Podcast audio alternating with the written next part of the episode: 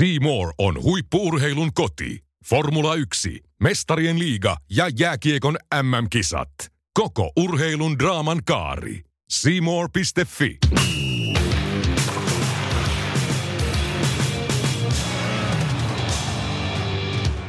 Sporttimaisterit spesiaalia jälleen luvassa. Meisterit käsittelee kahdessa erikoisjaksossa maalivahtipelaamisen saloja. Tässä toisessa osassa käsittelyssä jääkiekkomaalivahtien maailma. Vieraana entinen huippujääkiekkomaalivahti Juuso Riksman. Riksman kertoo muun muassa, missä menee varusteiden pienentämisen raja. Riksman paljasti myöskin yllättävän huomion urastaan. Yhteistyössä Semoren kanssa jauhat tuttuun tapaan Sporttimaisterit. Minä, Teppo Laaksonen. Ja minä, Julius Sornen. Ja mehän olemme Sporttimeisterit.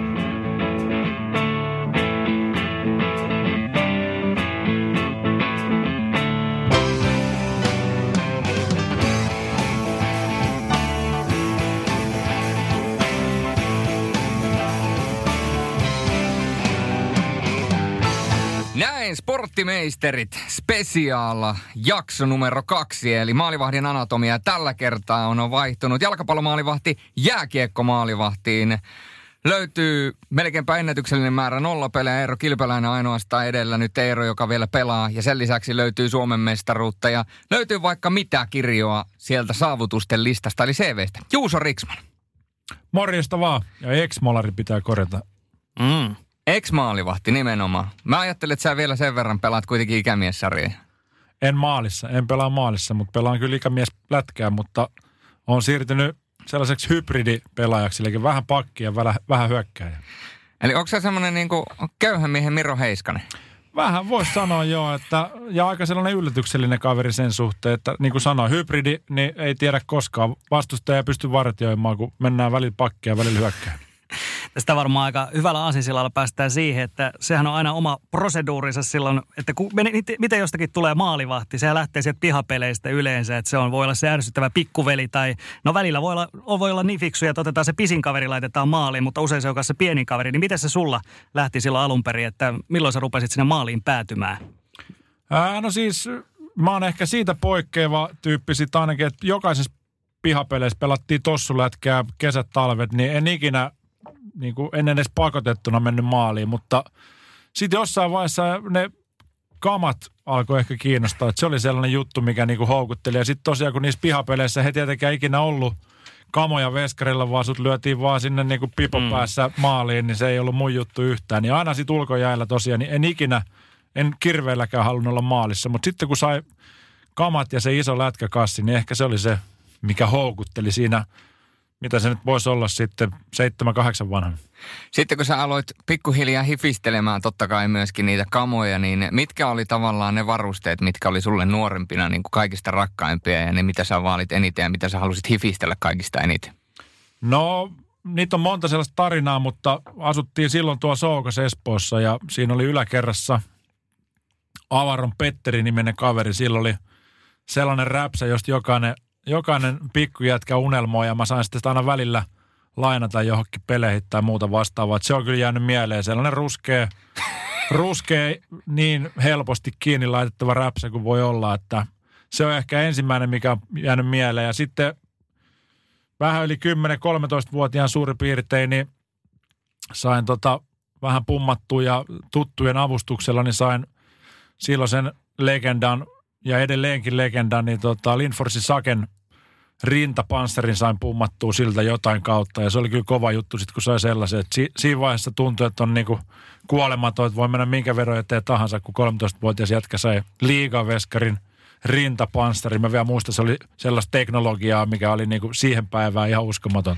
Täytyy ottaa tästä rintapanssarista vielä kiinni niitä... Äh jääkiekkovarusteet, jääkiekkomaalivahin varusteita yritetään pienentää kaikkea muuta, niin miten sä oot kokenut tämän varusteet evoluution oman uras aikana, että missä vaiheessa se on ollut niin kuin parhaimmillaan niin, että ei ole sattunut kuitenkaan olla maalissa? No en mä oikein ikinä siihen varustepuoleen, niin kuin, tai muuhun se ei jotenkin vaikuttanut. Totta kai niiltä mittailtiin aina käsivarsia mitä paloja sai olla missäkin, mutta en mä huomannut, että siitä olisi ollut niinkään – mitään sellaista radikaalia, että olisi joutunut sanoa, että eihän tässä ole mitään järkeä, että otetaan nämä palat pois ja se on niin kuin ihoa vasta suurin piirtein. Että enemmänkin se sitten tota, en mä tiedä, mun mielestä se on sellaista älytöntä kikkailua, että jos se on ainoa juttu, mistä pitää niin kuin alkaa rakentaa sitä, että maalimäärät nousee tai muuta vastaavat. Lätkästä tulisi viihdyttävämpää, niin aika ohkaisessa ollaan mun mielestä siinä vaiheessa. Että kyllä ehkä se vika tai maalittomuus tai viihdyttömyys pitäisi jostain muualta hakea kuin niistä veskarin kamoista. Ja kun sanoo, että välillä sattuu, niin jotkut maalivahit ovat ottaneet, kun pienennetään varusteita, niin on ottanut kantaa siihen, että välillä oikeasti sattuu, kun kiekko osuu väärään kohtaan. Otto Rauhala on muun muassa joskus sanonut, nykyinen tapparapelaaja on sanonut, että jos ei ole jääpussia jossain paikassa pelin jälkeen, niin täytyy kysyä itseltä, että onko ollut peli ytimessä, niin miten maalivahdin puolelta, kuinka paljon joutuu jääpussia käyttämään ura-aikana? No ura-aikana tietysti tuleehan niitä osumia arkoihinkin paikkoihin ja reeneissä nyt kun niitä kiekkoja tulee niin paljon, niin tietysti siellä nyt periaatteessa joka reenissä tulee johonkin arkaa paikkaa vähäsen, mutta tota, se, ehkä se vaan kuuluu siihen asiaan ja tota, kyllä siihenkin sitten jotenkin, niin kuin sä jotenkin totut siihen, että vähän tuntuu aina jossain ja sitten niin kauan kun se nyt ei osu sellaiseen paikkaan, että pystyy jatkaa hommia, niin ok.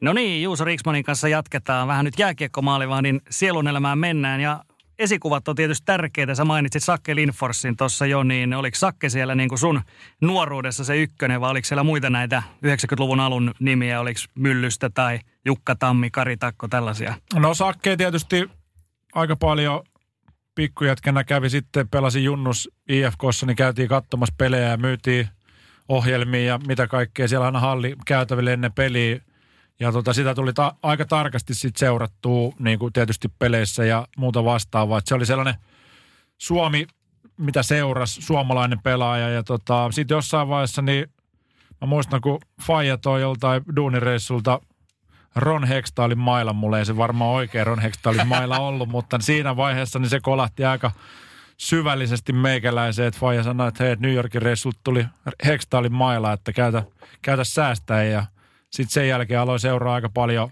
Jossain kohtaa tuli tämä internetin mullistava maailma, niin pystyi sieltä vähän apinoimaan ja kattelee sitten ehkä Link, Lindegren ja kumppaneiden highlightteja tota, viikonloppuisin, kun tuli joku NHL. Power Week. Niin, joo. Power Week, niin sieltä kattelin sitten välillä, että mitä Roni oli riehunut ja tietysti niitä pahoja avuja, mitä Ronilla oli, niitä ei kannattanut hirveästi apinoida. Mutta kyllä sitä vähän, ehkä sitä aggressiivisuuttakin tuli sitten omaa, tai yritti ainakin apinoida niitä juttuja, mitä se touhusi siellä.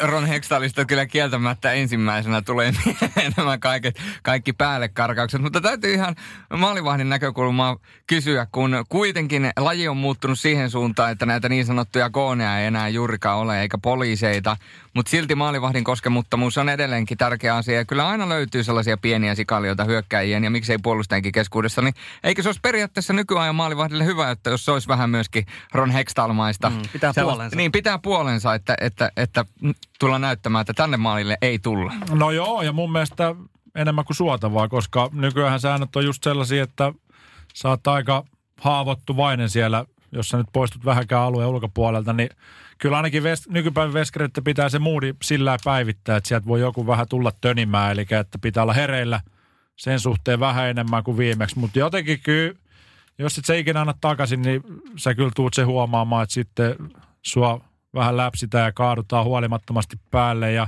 tullaan aika varomattomasti näpeille sitten loppuura ajan. Että kyllä siinä kannattaa välillä. Ja veikkaan, että aika monella tota, NHLssäkin siihen aikaan, kun Hextall pelasi, niin kyllä mä veikkaan, että siellä varsinkin hyökkäillä, niin kyllä se takaraivos oli, että välttämättä tuosta alueen poikki ei kannata mennä. Että. Ja sitten toinen juttu, mitä hyökkäjät tykkää tehdä, onneksi siis nykypäivänä se on aika vähäistä, mutta lumet maalivahdin naamalle on oikea ikiaikainen klassikko. Kuinka paljon joudut oma uras aikana huomauttamaan vastustaja hyökkäjä siitä, että nyt muuten loppuu? No en mä tiedä huomauttaa. Kyllähän se yleensä sen nyt huomaa itsekin aika äkkiä, että se oli tahallinen teko ja tota, ei, ne yrittää päästä ihoalle ja näin poispäin. En mä tiedä vaikuttaako se sitten vähän kun tulee ikää ja rutiinia lisää, niin sen tietää, että toi kaveri tulee melko varmasti pysäyttää lumet silmille, niin siihen osaa jotenkin asennoitua.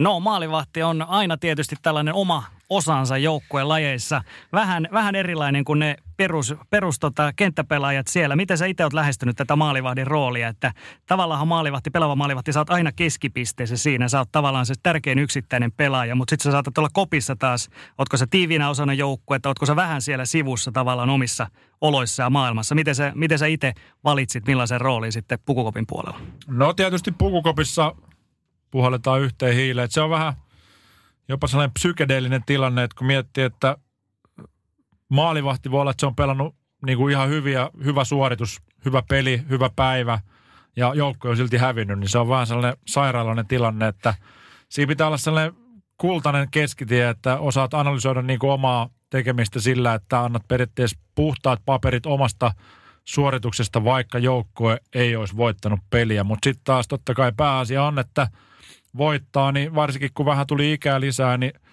ei sillä ollut sillä omalla suorituksella enää niin hirveästi väliä, että kunhan se voitto tuli sieltä, niin se oli se, mikä antoi aina sen palkinnon ja kiitoksen sieltä.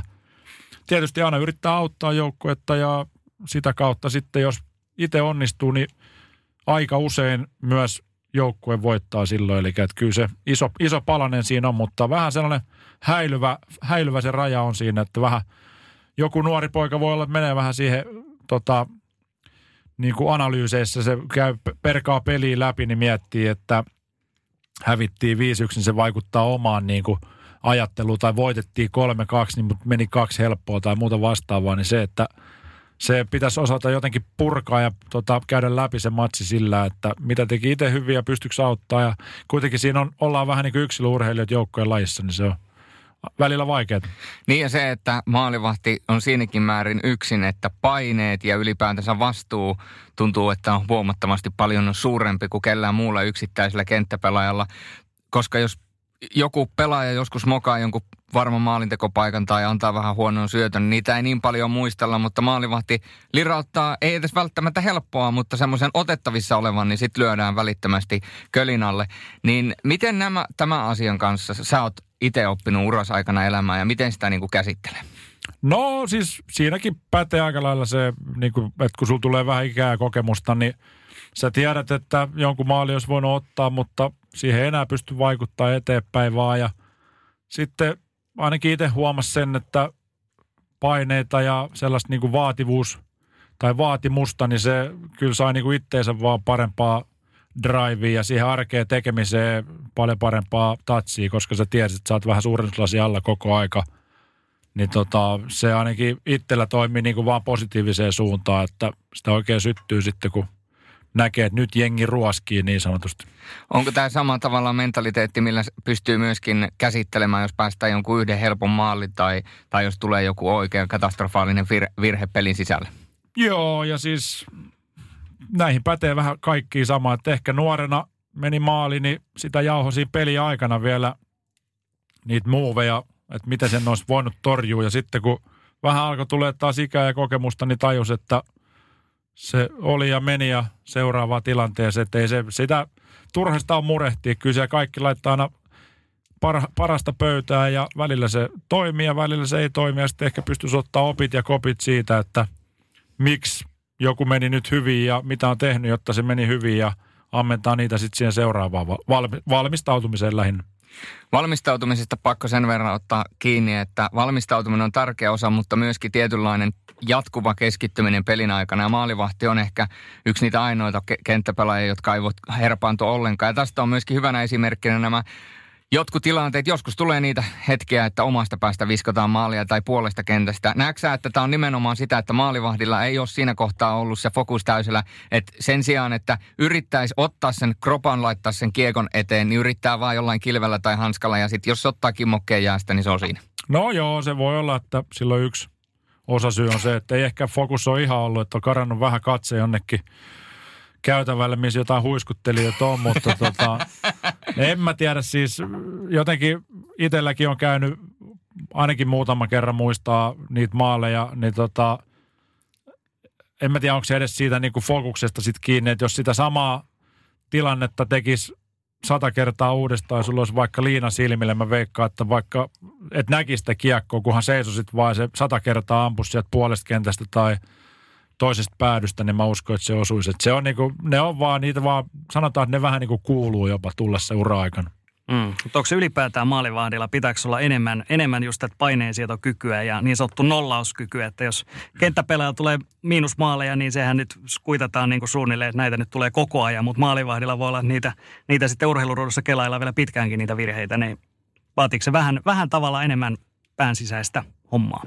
No joo, ja kyllä siinä jonkunlainen nahka pitää tietysti olla, että yleensä niin sanotut virheet, mitä veskari tekee, niin näkyy kyllä aika rumasti sitten taululla ja sen suhteen, että ei, niihin, ei niitä oikein, niin kukaan siellä tahalle päästä niitä maaleja, niin ei muuta kuin uutta matoa koukkuja eteenpäin ja joku pääsee niistä sitten helpommin ja nopeammin eteenpäin. Joku jää vähän murehtiin ja sitten kun se itseluottamus tippuu siinä kohtaa, niin totta kai se vaikuttaa. Sitten alkaa itselläkin tuntua vähän, että onko siellä fudismaali kohta takana, että joka puolella on tilaa. Ja sitten taas kääntää se, että kun se homma toimii – niin sähän nautit siitä ihan eri lailla ja luotat ittees ja ei silloin edes huomaa mitään sellaisia paineita.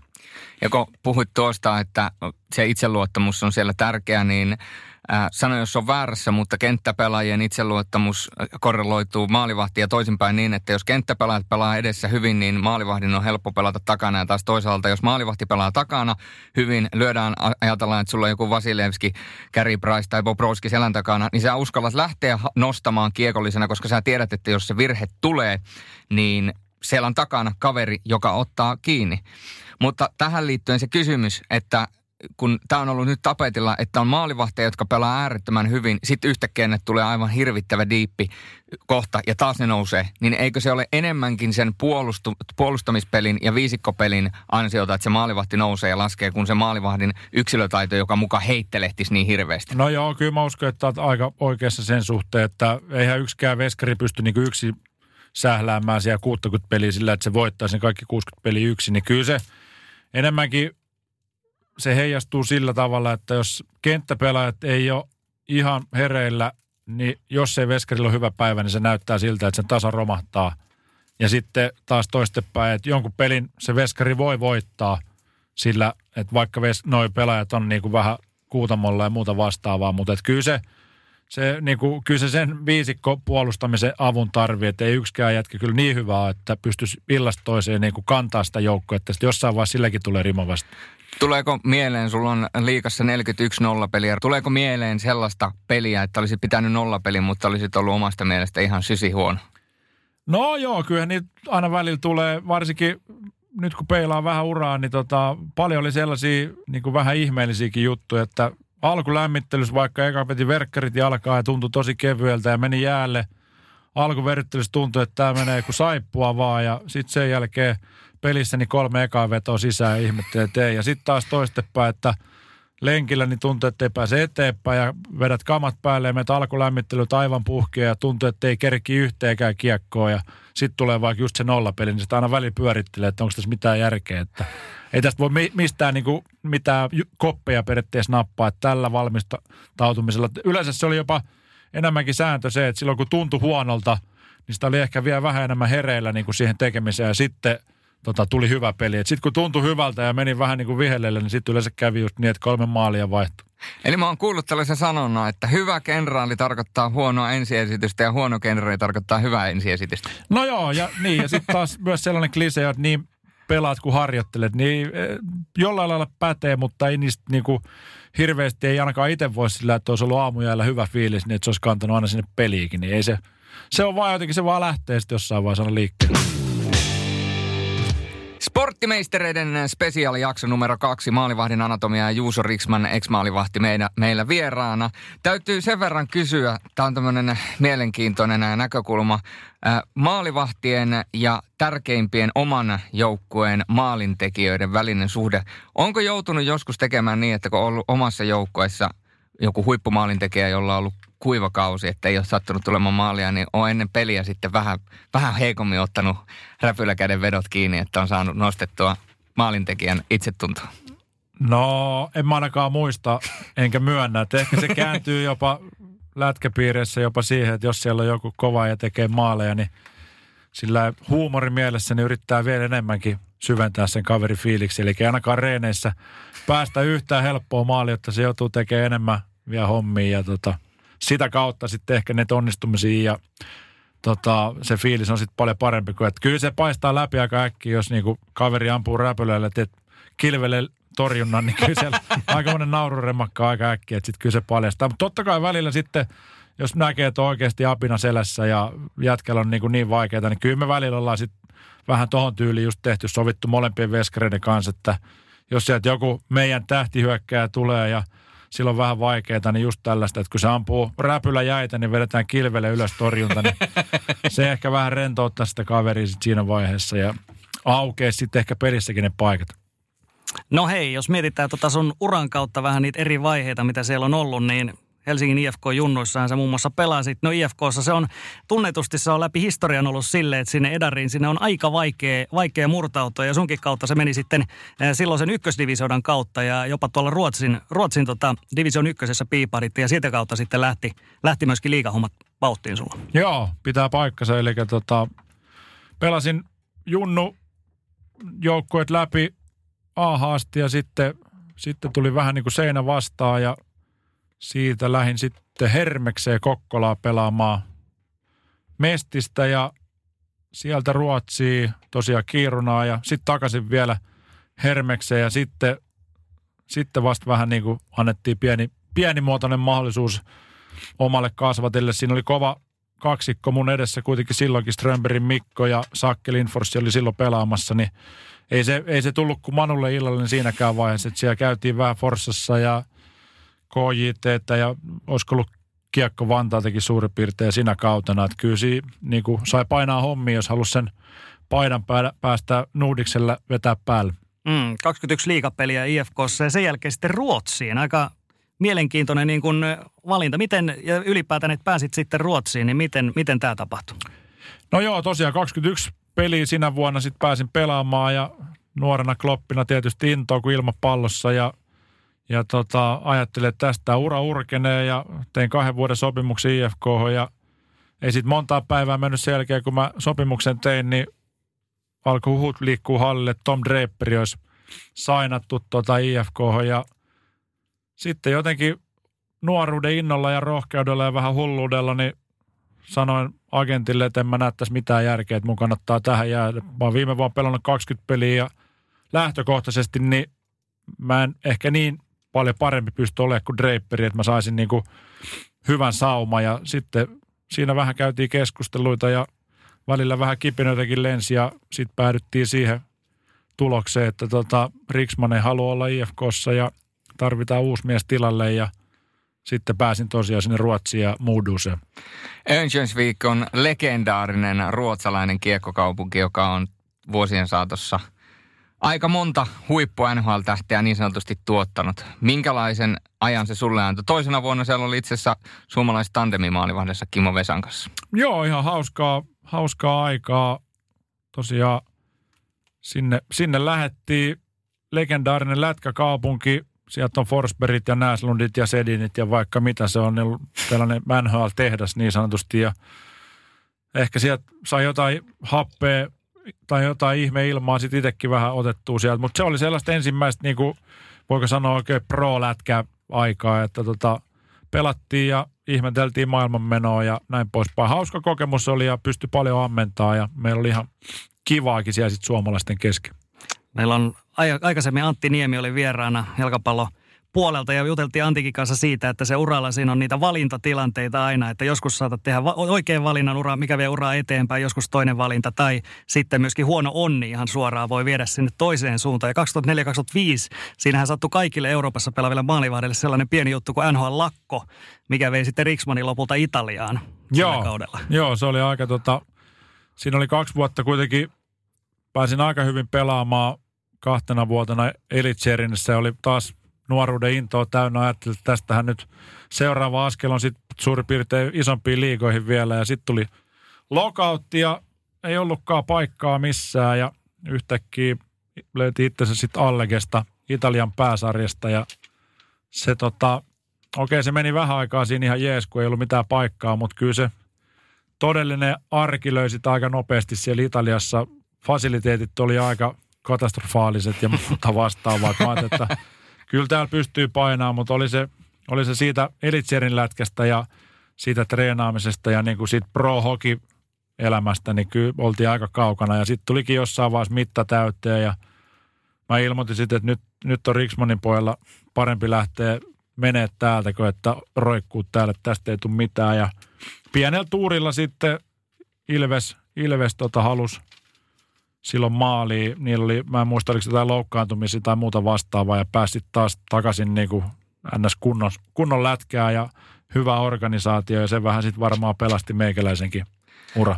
Jotain mukavaa Italiasta kuitenkin jäi käteen, koska sitten vielä viimeisellä kaudella, uras viimeisellä kaudella, sinne palasit silloin Valbusteria, jossa sait sitten palata muun Julius Kandella ja totta kai myöskin kaikkien rakastama maanviljelijöiden jääkiekkoilija, eli Rafael Anderkassen. Niin, niin mikä, mikä sitten oli se ratkaisu, että halusit vielä takaisin viimeisellä kaudella? Toki sitten oli Salzburg vielä keväällä, mutta... No siis tietysti itse henkkohtaisesti tykkäsin niin kuin Italiasta niin kuin maana ja näin, mutta että varmaan siihen nyt vaikutti vähän ikä, että oli ajattelin, että nyt pystyy lähteä, eikä sitten, ei ole enää sellaista hirveätä drivea niin kuin päästä isompiin sarjoihin, että riittää se Italian niin kuin lätkän taso ja treenaaminen ja elämähän siellä on muuten hauskaa. Siellä on hienot maisemat ja hyvä ruoka, hyvä juoma.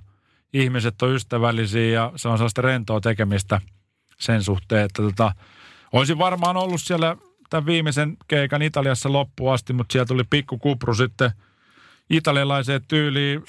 Seuraomistajat käveli maanantain koppiin, kun oltiin hävitty lauantain peliä ja sanoi, että nyt on pettyneitä meidän esityksiä. Oltiin tokana sarjassa hävitty kaksi peliä ennen sitä ja tota, niin ilmoitti vaan, että ne pidättää 50 prosenttia palkasta, niin se riitti sitten taas siinä kohtaa mulle. Ja mä sanoin, että mä oon omasta mielestäni hoitanut kaikki niin kuin ammattipelaaja hoitaakin, että jos sitä palkkaa ei tule, niin sitten te olette rikkonut sopimusta ja mä oon valmis nostaa kytkintä. Ja he ymmärsivät, mitä oli tehnyt, mutta sanoi, että ei he voi mitenkään enää maksaa takaisin sitä 50 prosenttia tässä vaiheessa, niin sitten mä kävin tekemässä sellaisen sopimuksen, että tota, jos mä saan jonkun toisen paikan, niin mä oon vapaa siirtyä ja onneksi löytyisi Salzburg.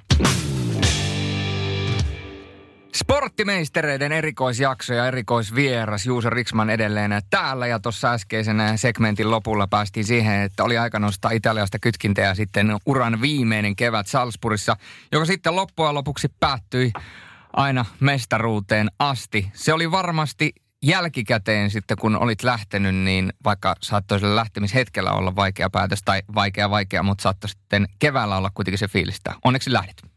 No joo, ja sellainen fiilis kyllä tuli sitten päivästä yksi ja Salzburgissa, että tänne olisi pitänyt tulla kuusi vuotta aikaisemmin suurin piirtein. Että näin jälkikäteen niin on monesti jutellut ja pohtinut vanhojen pelikavereiden kanssa ja muuta vastaavaa, että Itävallan sarja, hauskaa lätkää ja tota Red Bulli organisaationa mahtava ja Salzburgin kaupunkina aivan loistava, niin tota, olisi voinut nostella siitä IFK-mestaruuden jälkeen ehkä kytkintä ja lähteä katselemaan, mitä tuolla tapahtuu. Mutta silloin ei ollut vaan paikkaa vielä.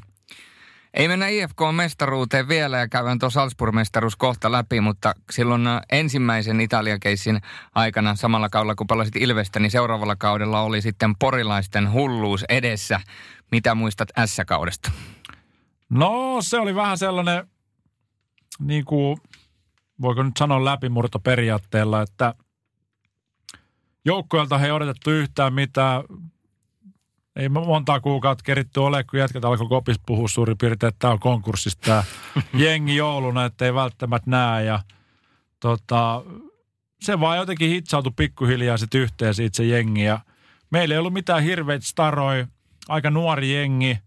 Hengailtiin tosi paljon niin kuin sivilissäkin kaukalla ulkopuolella. Meillä oli sellainen, aiheutettiin vähän jopa hämminkin välillä – kylillä. Ja sitten paljon paikallisia jätkiä, kuitenkin Forspakat ja Kiilholmat ja Kuparist kumppanit, ne ties miten tässä kylässä pitää toimia. Ja tota, se vaan lähti, se lumipallo lähti vyöry oikeaan suuntaan ja meillä oli jollain hauskaa, rentoa. Se oli sellainen jätkälauma, niin kuin, että ei me oikein niin kuin mitään varmaan taktiikoita. Jossain vaiheessa mä jollekin sitä sanonutkin, että siinä kohtaa, kun alkoi niin loppupelit ole playoffeissa ja ennen sitäkin, niin vaikka Toivola ja kiviä ei olisi ollut vaihtoaitiossa tai jäällä, niin mä veikkaan, että meidän jengi olisi pystynyt treenaamaan ihan hyvin. Että se oli niin, se oli niin jotenkin selkeytymessä kaikki tekeminen ja kaikki tiesi ja kaikki puski toisiin eteenpäin ja sitten jos miettii sitä joukkuetta vielä, niin olihan siellä aikamoisia persoonia siihen aikaan. Mm. Ja harvoin on siis, ei ehkä koskaan ole niin kuin kollektiivisesti juhlittu SM-hopeata niin paljon Porissa kuin silloin 2005-2006, mutta siis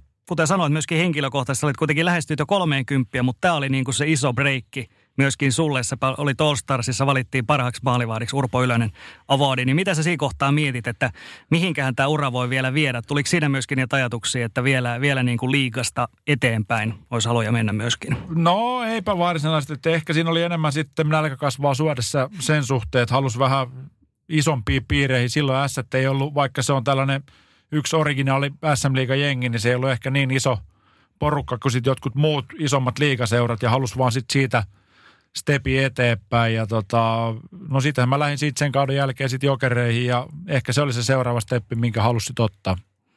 Kyllä, ja jokereista yhteensä ehdit siellä pelata kolme kautta. Välissä oli myöskin tämä ehkä jopa levottomia kausi sulla, eli AHL piipahdit siellä sitten Färjestad ja, ja Lokomotiivia. Se on aika kova värisuora yhteen kauteen. Kolme hyvin erilaista kiekkokulttuuria. Tuli paljon lentomaille ja pisteitä.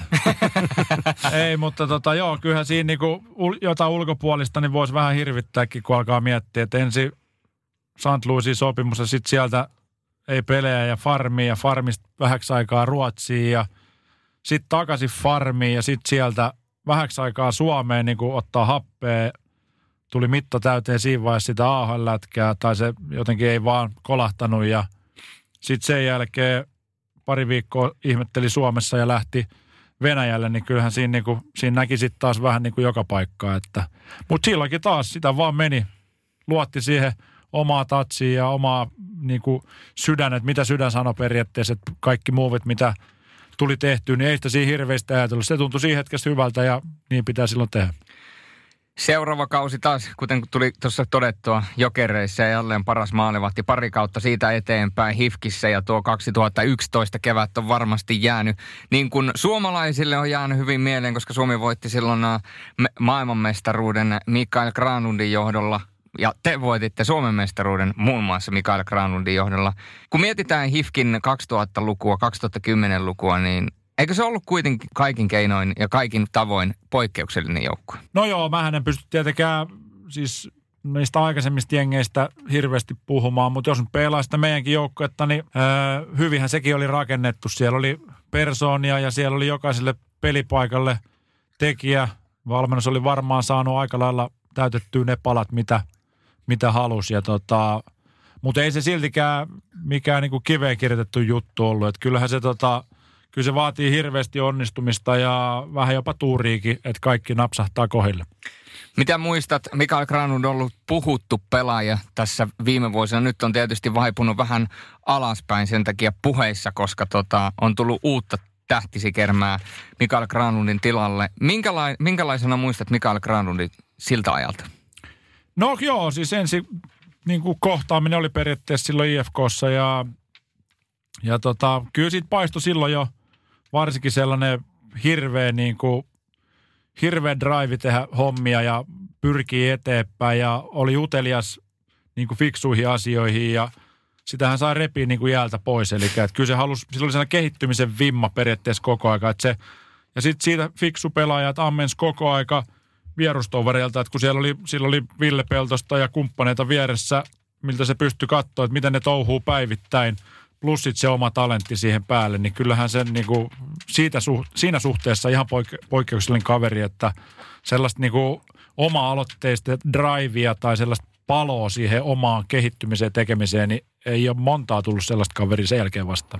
Totta kai, kun jälkikäteen vielä uraa mietit, niin Suomen mestaruus varmasti on tietysti sellainen, jota on aika vaikea ylittää. Sitten sen jälkeen hän tämän IFK-mestaruuskauden jälkeen oli vähän loukkaantumista seuraavalla kaudella ja sitten siitä mentiin taas niin kuin bluesia ässiä ja lopulta päädyttiin sinne Itävaltaan jossa kuitenkin saatiin niin kuin ihan tavallaan hyvin paketoitua sitten se ura myöskin. Mutta oliko mitään, mikä jäi, jäi sitten hampaakolon siitä uran varrelta, vai voiko sanoa, että näin tämä pitikin mennä? No joo, siis ei mulla aika henkkohtaisesti mikään harmita, että jotkut on sanonut, että olisi ollut vähän pitkä hermosempi ja kytänyt paikkaa esimerkiksi siellä AHL. Se oli mun päätös ja musta tuntui siltä, että täällä on tietukossa, niin mä teen oman ratkaisun ja en mä sitä yhtään kyllä katunut, että omasta mielestäni on niin kuin päivästä yksi siihen viimeiseen Salzburgin peliin, niin lyönyt aina parhaan pöytään, mitä on sillä hetkellä pystynyt ja ei ole tarvinnut silloin jossitella mitään, että jotenkin saanut kaikki ne ajatukset tai siirrot ja mitä on niinku pyöritellyt, niin ne on toteutunut, niin ei mulla ainakaan mitään sellaista fiilistä ole, että olisi jotain pitänyt vielä tehdä. Miten sen uran jälkeen elämä on maistunut? Totta kai tiedetään, että sä oot Siimurilla hommissa ja siellä jonkinnäköisenä lähettiläänä. Sen lisäksi ainakin yhden pelin oot käynyt tuolla Siimuren puikkoihin vetämässä kommentaattorina ja ikämieskiekkoja ja muuta. Niin mitä Juuso Riksmanin eh, tavallaan niihin lainausmerkeissä kiekkoilijaeläkepäiviin kuuluu? No joo, siis siellä ollaan niinku päivätöissä Siimoorilla ja tota, opetellaan niin sanotusti talon tavoille edelleen ja tota, välillä tuntui, että lätkä oli aika helppoa. Tietysti sitäkin tuli treenattua jonkun verran, että se tuntui sitten helpolta ja, ja tota, aika normaali arkea muuten kahden lapsen isä ja vaimo kotona ja muuta vastaavaa, niin kyllä siinä touhuu riittää, että ei tarvitse miettiä, että mitä, mitä tekisi. Mutta ehkä isoin muutos, mikä nyt on tullut lähinnä tähänkin vuoteen, niin vähän, vähän aikaa tuosta ei scoutihommia ja muuta vastaavaa, niin meni viikonloput vähän siinä pelaajarytmissä niin sanotusti. Ja nyt kun ei ole niitäkään hommia sitten, niin on kyllä niin kuin viikonloputkin auennut vähän eri lailla, että pystyy tosiaan perheen parissa olemaan ja ehkä, että se lätkä nyt ei ole niin dominoiva tällä hetkellä. Jäikö Philadelphian suuntaan jonkinnäköistä porttia vielä auki tulevaisuutta varten? No joo, ainakin siellä sillä, että yritin hoitaa sinnekin suuntaan hommat niin hyvin kuin mahdollista ja tota, koskaan ei kannata sanoa ei koskaan. Hyvä kokemus oli, että tota, pääsi katsoa, mitä se scoutihomma on ja tykkäsin niistä tyypeistä, ja, mutta tällä kertaa se nyt ei vaan sitten jatkunut ja katsotaan ainakin tietää, että on kokeillut senkin portti. No hei, maalivahtien osalta kilpailutilanne. Yksi maalivahti voi aina kerrallaan olla ainoastaan se pelaava maalivahti. Ja me tässä Antti kanssa siitä juteltiin vähän, että tavallaan joukkueen lajeissa kenttäpelaajana ainakin tällainen olettamus on, että vähän keskinkertaisempikin pelaaja voi tavallaan mennä koko sen junioriputken läpi ja ihan päästä suht korkeallekin tasolle pelaamaan, mutta maalivahdilla se on, se on tavallaan mahdotonta, koska se kilpailutilanne on alusta asti kovempi. Oletko samaa mieltä? Öö, no mitä tuohon niin kuin järkevästi vastaisi? Vaatiiko se enemmän tavallaan sulta, jos sä ajattelet, että sä oot maalivahtina, sä oot kuitenkin yksilönä joukkueen lajissa sä oot aika, sä oot, väkisinkin sä oot aina tärkein palanen sitä joukkuetta, vaikka joku voi sanoa muuta, mutta kyllä se maalivahti vaan kuitenkin on, on palloilulajissa, se on yksittäinen tärkein pelaaja. Ja paikkoja ennen kaikkea, niitä on rajoitetun, rajoitetummin. Ah, no jotenkin e, mulle ei tule niin kuin ihan saman tien ei tule vastaus tuohon kysymykseen. Ehkä sitä ei osannut ajatella tuolla perspektiivillä jotenkin, että tota, niin, Hyvä kysymys. En osaa vastata just tällä hetkellä tuohon. Otetaan uudestaan jossain kohtaa. Otetaan. Ja me voidaan ehkä lähteä tätä katsomaan tätä kautta. Ää, mietitään suomalaisten odotuksia NHL-maalivahtia kohtaan. Suomessa ollaan totuttu siihen, että Suomesta tulee erinomaisia NHL-maalivahteja.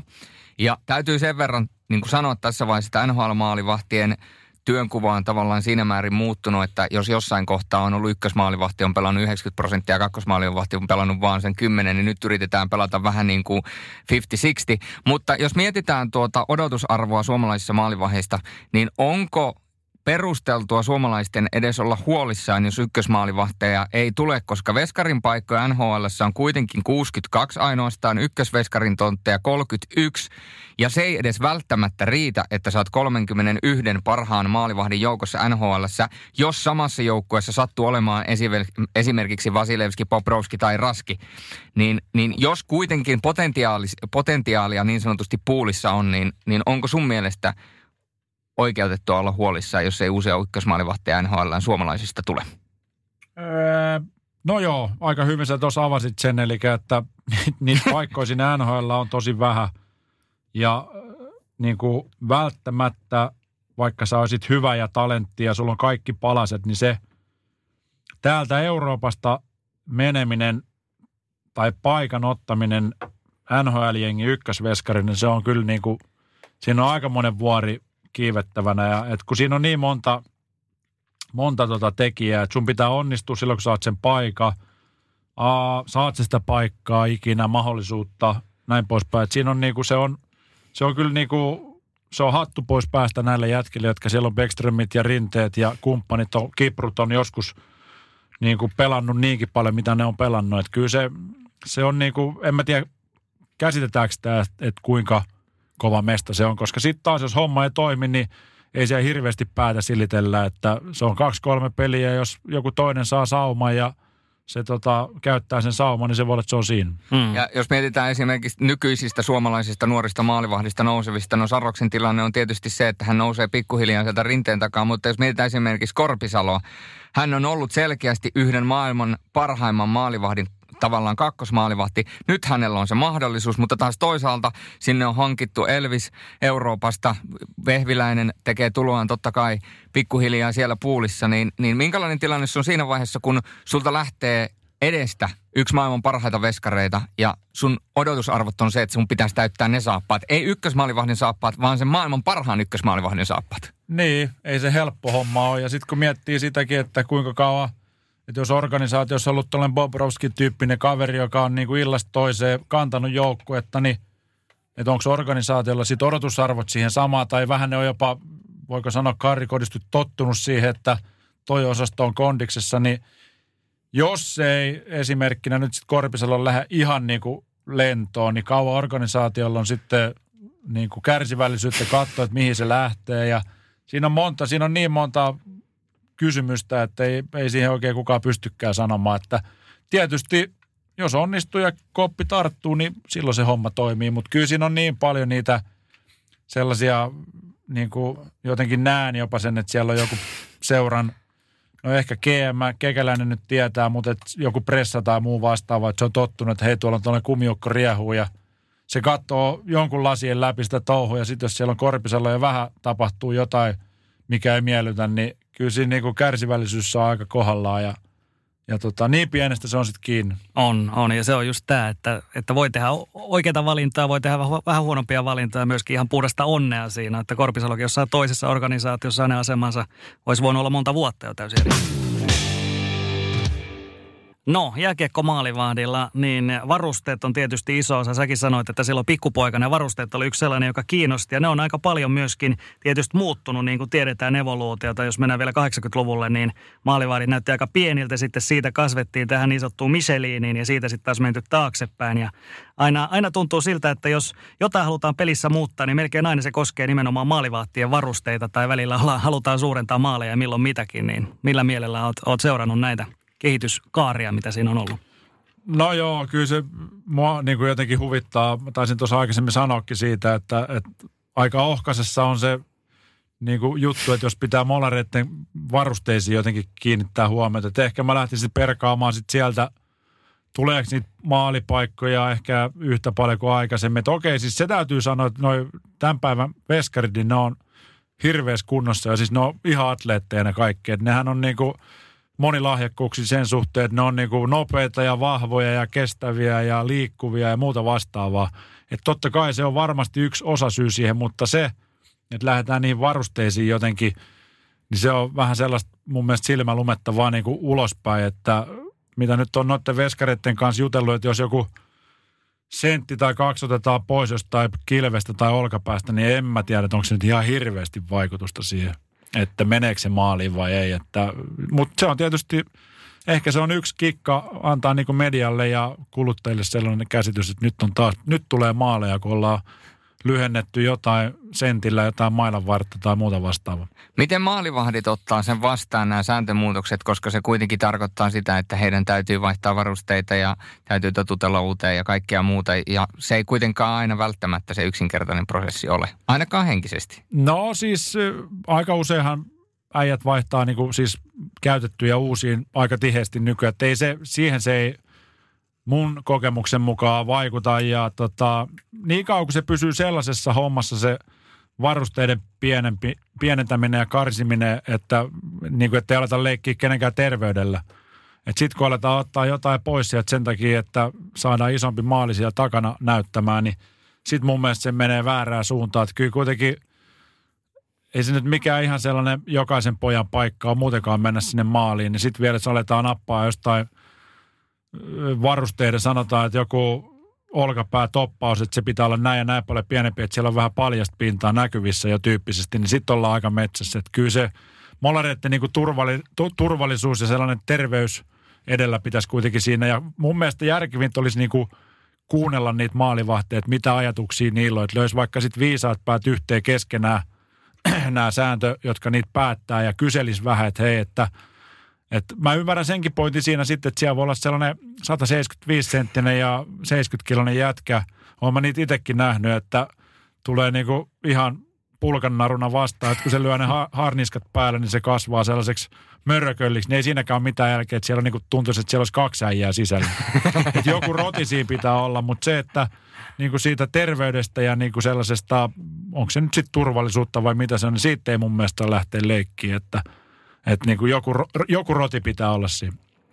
Jos mietitään, että maalivahdin varusteita yritetään pienentää, maalivahdin työstä yritetään tehdä vaikeampaa, niin samanaikaisesti yksi lainalaisuus ei kuitenkaan muutu ja se on se, että maalivahtia tykätään heittää bussin alle milloin mistäkin ja se on sitten monesti aina maalivahdin syy ja vaikka joukko olisi pelannut edessä miten, miten ikinä onkaan, niin se on aina helppo tavallaan takertoa siihen, että miten maalivahti on pelannut, niin Onko sun mielestä edelleen nykypäivänä niitä paljon? Onko, niitä, onko se vähenemään päin?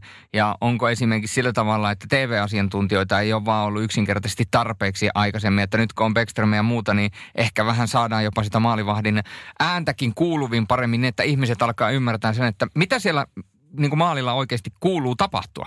No joo, niin kuin sanoit tuossa, niin että varmaan se asiantuntevuus tietysti vähän parantaa sitä, mutta kyllä mä jotenkin uskon edelleen siihen, että ne, jotka on niin kuin, miten se nyt voisi sanoa, ammatti, ammattimielessä jääkiekossa kiinni, niin kyllä ne tota, aika hyvin ymmärtää sen.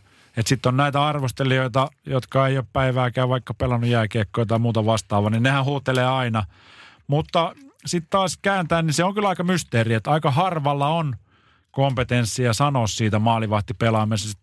Moni ihan niin kuin ykkösvalmentajakin sortuu vähän siihen juttuun, että ne on valmiit heittää välillä sen oman joukkojen tai jonkun molarin bussialle sen takia vaan, että kun se hänen mielestään se näyttää helpolta ja muuta vastaavaa, niin ei muuta kuin räpylä ja kilpi käteen ja tuu kokeilemaan, niin katsotaan, että oliko se vielä helppo maali tai muuta vastaavaa. Että enemmänkin luotto siihen, että tota, kyllä se jätkä hoitaa hommansa ja muuta vastaavaa. Ja niin kuin sanoin, niin kyllä mä näkisin, että ammatti-ihmiset edelleen ymmärtää, että mikä oli niin kuin otettavissa ja mikä ei ole otettavissa. Muistuuko omalta uralta jotain tiettyä tilannetta, jossa tavallaan tuntuu, että, tuntuu, että se kritiikki on ollut ihan kohtuuttoman kovaa, että kun olet miettinyt jälkikäteen tilannetta, että ei se, ei se nyt niin paha ollut.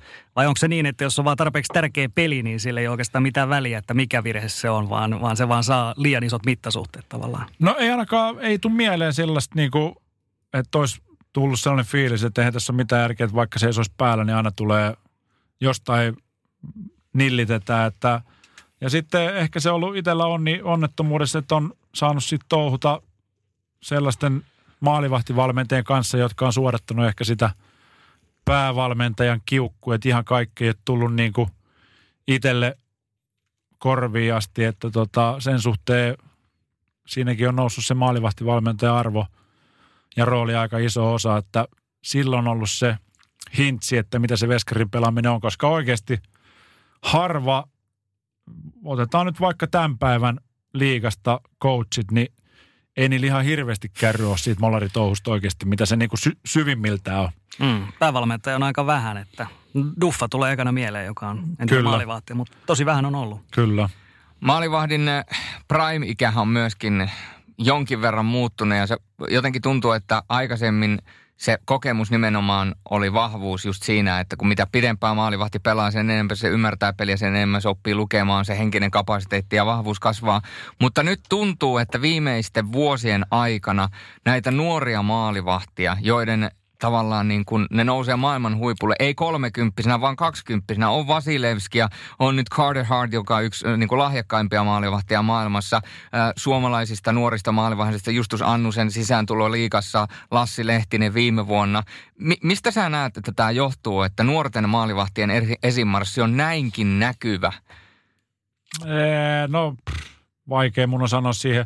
Ehkä ne on sitten ollut oikeaan aikaan oikeassa paikassa ja saanut sen hyvän sauman ja sitten kun se itseluottamus nousee, niin sä huomaat, että sä pystyt sitä pela, peliä pelaamaan ja sitä kautta ehkä mä sitten näkisin, että se on niin kuin se, että ehkä organisaatio on antanut sellaisen luottamuslauseen näyttänyt, että hei, että me nauttii ja täällä saa epäonnistua ja pikkuhiljaa sitten kasvettu siihen. En mä usko, että ketään tulee niin kuin päivänä yksi siihen ja alkaa dominoimaan, vaikka olisi kuinka nuori tai vanha. Että kyllä se, siinä on niin monta muuttujaa, mitkä siihen vaikuttaa, että tota, mutta hei, hieno, onhan se itse kun miettii, että pitäisi parikymppisen dominoida jotain, noit, vaikka NHL, niin aika utopistiset se olisi silloin tuntunut. Mutta näähän nykyajan nuoret, niin nehän on ihan valmiita hyppää aski. Se on, mutta miten sä näet itse, jos mietitään kaksikymppisestä kolmekymppiseksi sitä matkaa maalivahtina, niin mikä oli, mitkä oli ne yksittäiset asiat, mitä sä teit kaikista eniten erillä tavalla kolmekymppisenä versus silloin kaksikymppisenä? No ehkä mä, se muuttui se ajattelu siitä, että niitä virheitä sattuu ja ei takertunut ehkä sellaisia niin kuin, turhia asioihin ehkä niin paljon, että sitä haki ehkä vähän liian täydellistä suoritusta joka päivä, oli se treenit tai mitkä tahansa, niin jotenkin yritti olla liian niin kuin täydellinen sillä, että piti hoitaa kaikki just eikä melkein. Ja sitten kun tuli vähän ikää ja alkoi 30, niin sitten tajus, että hei, että niin kuin, kyllä sä tiedät, mitä sä teet. Ja välillä tulee huonoja päiviä ja sä tarvitset sitä joukkoa ja apua siinä, että se ei aina välttämättä ole sustakaan kiinni, että tuntuu, että meni päin perisettä. Mutta miten sitten no, notkeusaspekti? Maalivahti tarvii kuitenkin atleettisuutta mietitään vaikka jotain Jonathan Quickia, joka kylläkin on melkein aina rikki, mutta se on käytännössä spakaadissa puolet pelistä tai spiraalissa, miten päin se haluaa sanoa. Niin miten tästä pidetään huolta, kun ikää tulee? Sanotaan, veikkaisin, että kolmekymppisen se kroppa ihan samalla tavalla veny kuin kaksikymppisenä. No sanotaan, että mä oon ehkä siitä sitten poikkeus, että mä aloin vasta siinä kohtaa keskittyä siihen asiaan. Ja kolmekymppisenä ehkä alkoi olemaan vasta sit niinku kroppa sellaisessa kunnossa, kuin Mollarin tarvii ollakin. Että tota, kyllä, mutta totta kai. Siitä tulee sellainen kiva elämäntapa enemmänkin silloin peliuralla, että sitä tykkäs jumpata ja siitä tulee hyvä fiilis ja näin poispäin. Sitten kun se on kuitenkin sun vähän niin kuin eliehto, että sun kroppa toimii, niin tota, kyllä siihen – siitä tuli jopa järkevämpää sitten tekemisestä. Panosti enemmän tollaiseen niin kuin liikkuvuuteen ja muuhun vastaavaa, kuin että sitten olisi kolistellut hirveät rautaa koko ajan.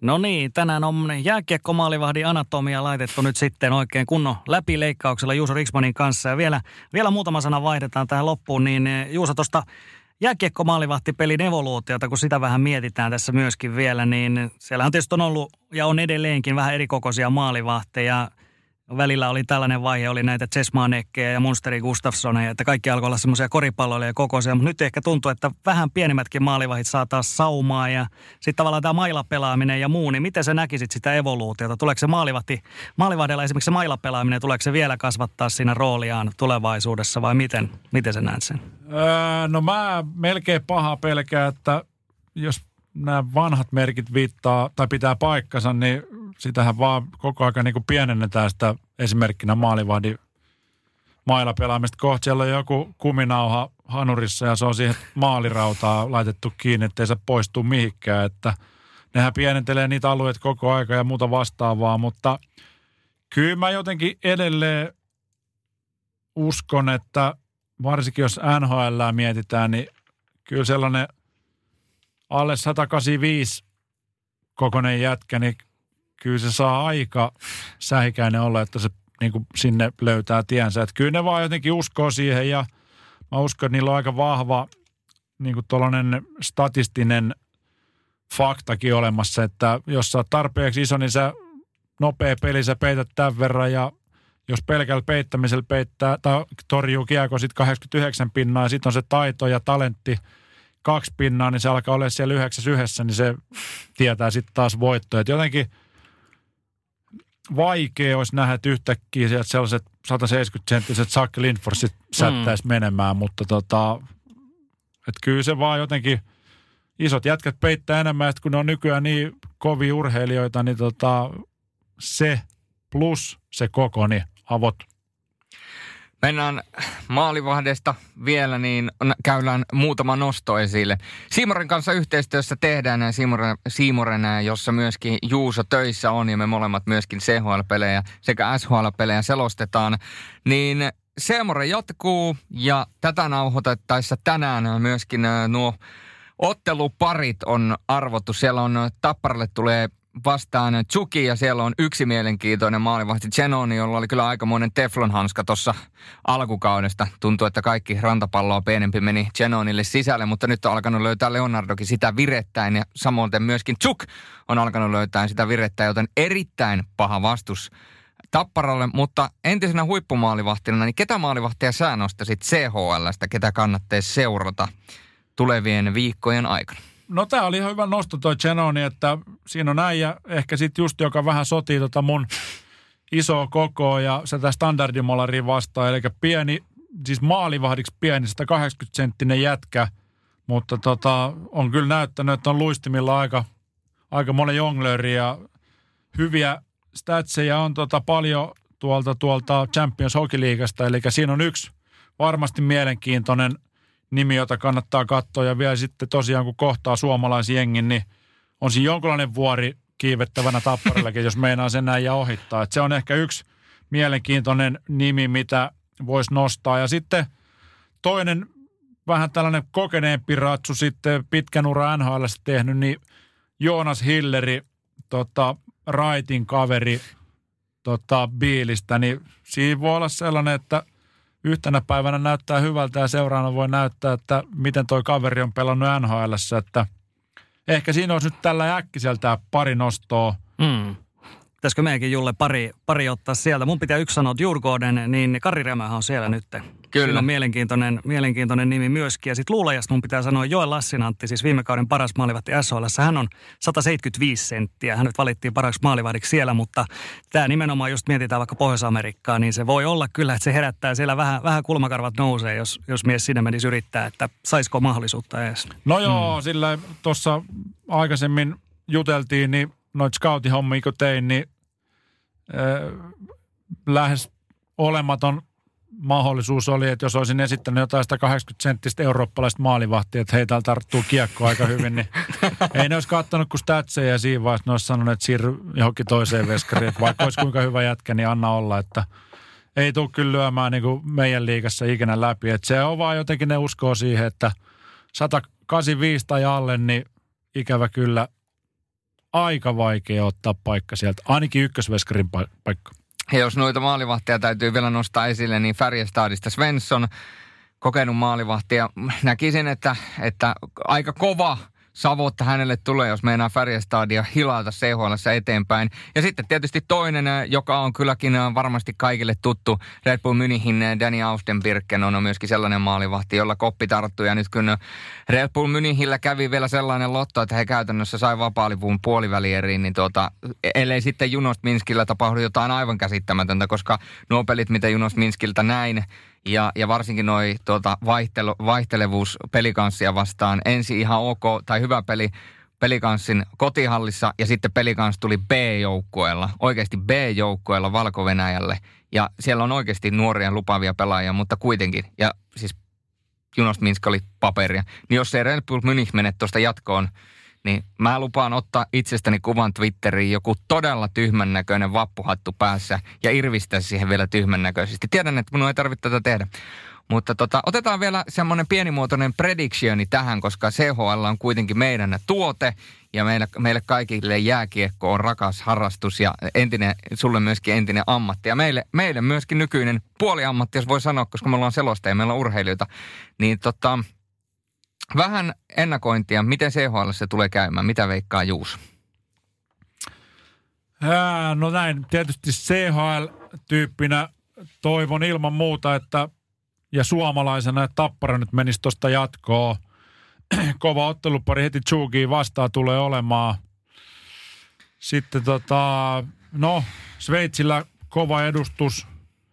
Ei pidä väheksyä kyllä Berni yhtään, vaikka on kova ottelupari luulajaa vastaan. Jotenkin mä luotan vaan ehkä tuohon velho Kari Jaloseen tuo Bernissä, että se hilaa ton porukan niin kuin nyt jos se nyt mestaruuteen asti, mutta kyllä se ainakin siellä finaalissa on. Että ehkä mä löysin sille roponi, jos vaan se niiden kaavio antaa sillä myöden, että ne pääsee sinne suht koht helposti jatkoon. Mutta että, hei, ideaali finaali Berni Tappara. Toivotaan sellaista. Toi aika kova. Mulla itsellä niin mä näen, että EV Tsuki ja Tappara on tavallaan niin kuin, he, he ratkaisee tuon toisen semifinalistin paikan, että sieltä Manheim todennäköisesti pyyhkii lattia Mountfieldillä sen jälkeen kohtaa joko Tsukin tai Tapparan ja mä sanoisin, että siitä menee joka tapauksessa jatkoon Tsukin Chuk Tappara sarjan voittaja. Ja toiselle puolelle semifinaaliin tai välieriin, niin on Tyrkyllä Skellefteå, Dyrkouden, Red Bull Munich ja Junos Minskia. Kun Red Bull Munich hoitaa oman hommansa puolivälierissä, tulee vastaan todennäköisesti Skellefteå, niin mä voisin melkein veikata, toisella puolella välierissä on, no mä tietysti, intuitio sanoo, että Tsuki, mutta koska mä oon suomalainen, niin mä sanon, että Tappara, Red Bull München ja toisella puolella sitten niin Frölunda, joutuu aika koville ensin Färjestadia vastaan ja sen jälkeen todennäköisesti Piiliä vastaan. Mutta mä sanon, että Frölunda menee semifinaaleihin ja saa vastaansa joko Bernin tai Bilsonin. Ja siitä sitten voi jokainen itse päättää siitä nelikosta, että kuka voittaa mestaruuden. Mutta tota, ennen kauden alkua, jos olisi pitänyt veikata, niin mä olisin sanonut, että finaalikaksikko on Chuk ja Frölunda, mutta mitä vaan voi tapahtua. Mm, no näin se on. Mutta Frölunda on aina semmoinen, joka se kyllä pärjää. Että. Ja nythän kuulosti siltä, että tarviiko näitä pelejä pelata. Pelata se su- suora finaali, kun se oli noin. Eli tämähän on selvää lihaa. Ja...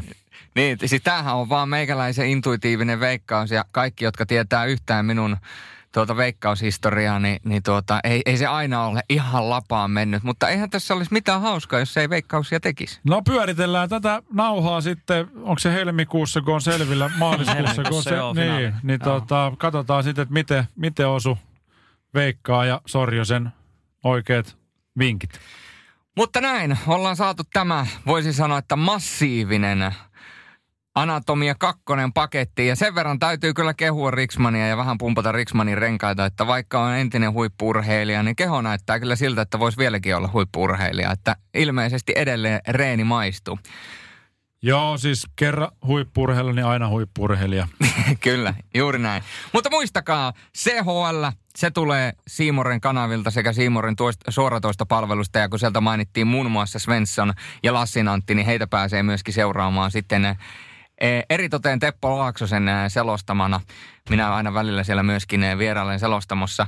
Joten SHL-kausi on tulilla, CHL-kausi on tulilla ja CHL alkaa kohta tärkeimmät pelit ja SHL siellä on mielenkiintoinen kausi menossa, joten seuratkaa molempia. Mutta kiitoksia Riksman vierailusta. Ja älkääkä unohtako, Kristian Heiliänkö Tappara. Vähän mm. tulee takamatkalta, voi yllättää ja räjäyttää koko pankki.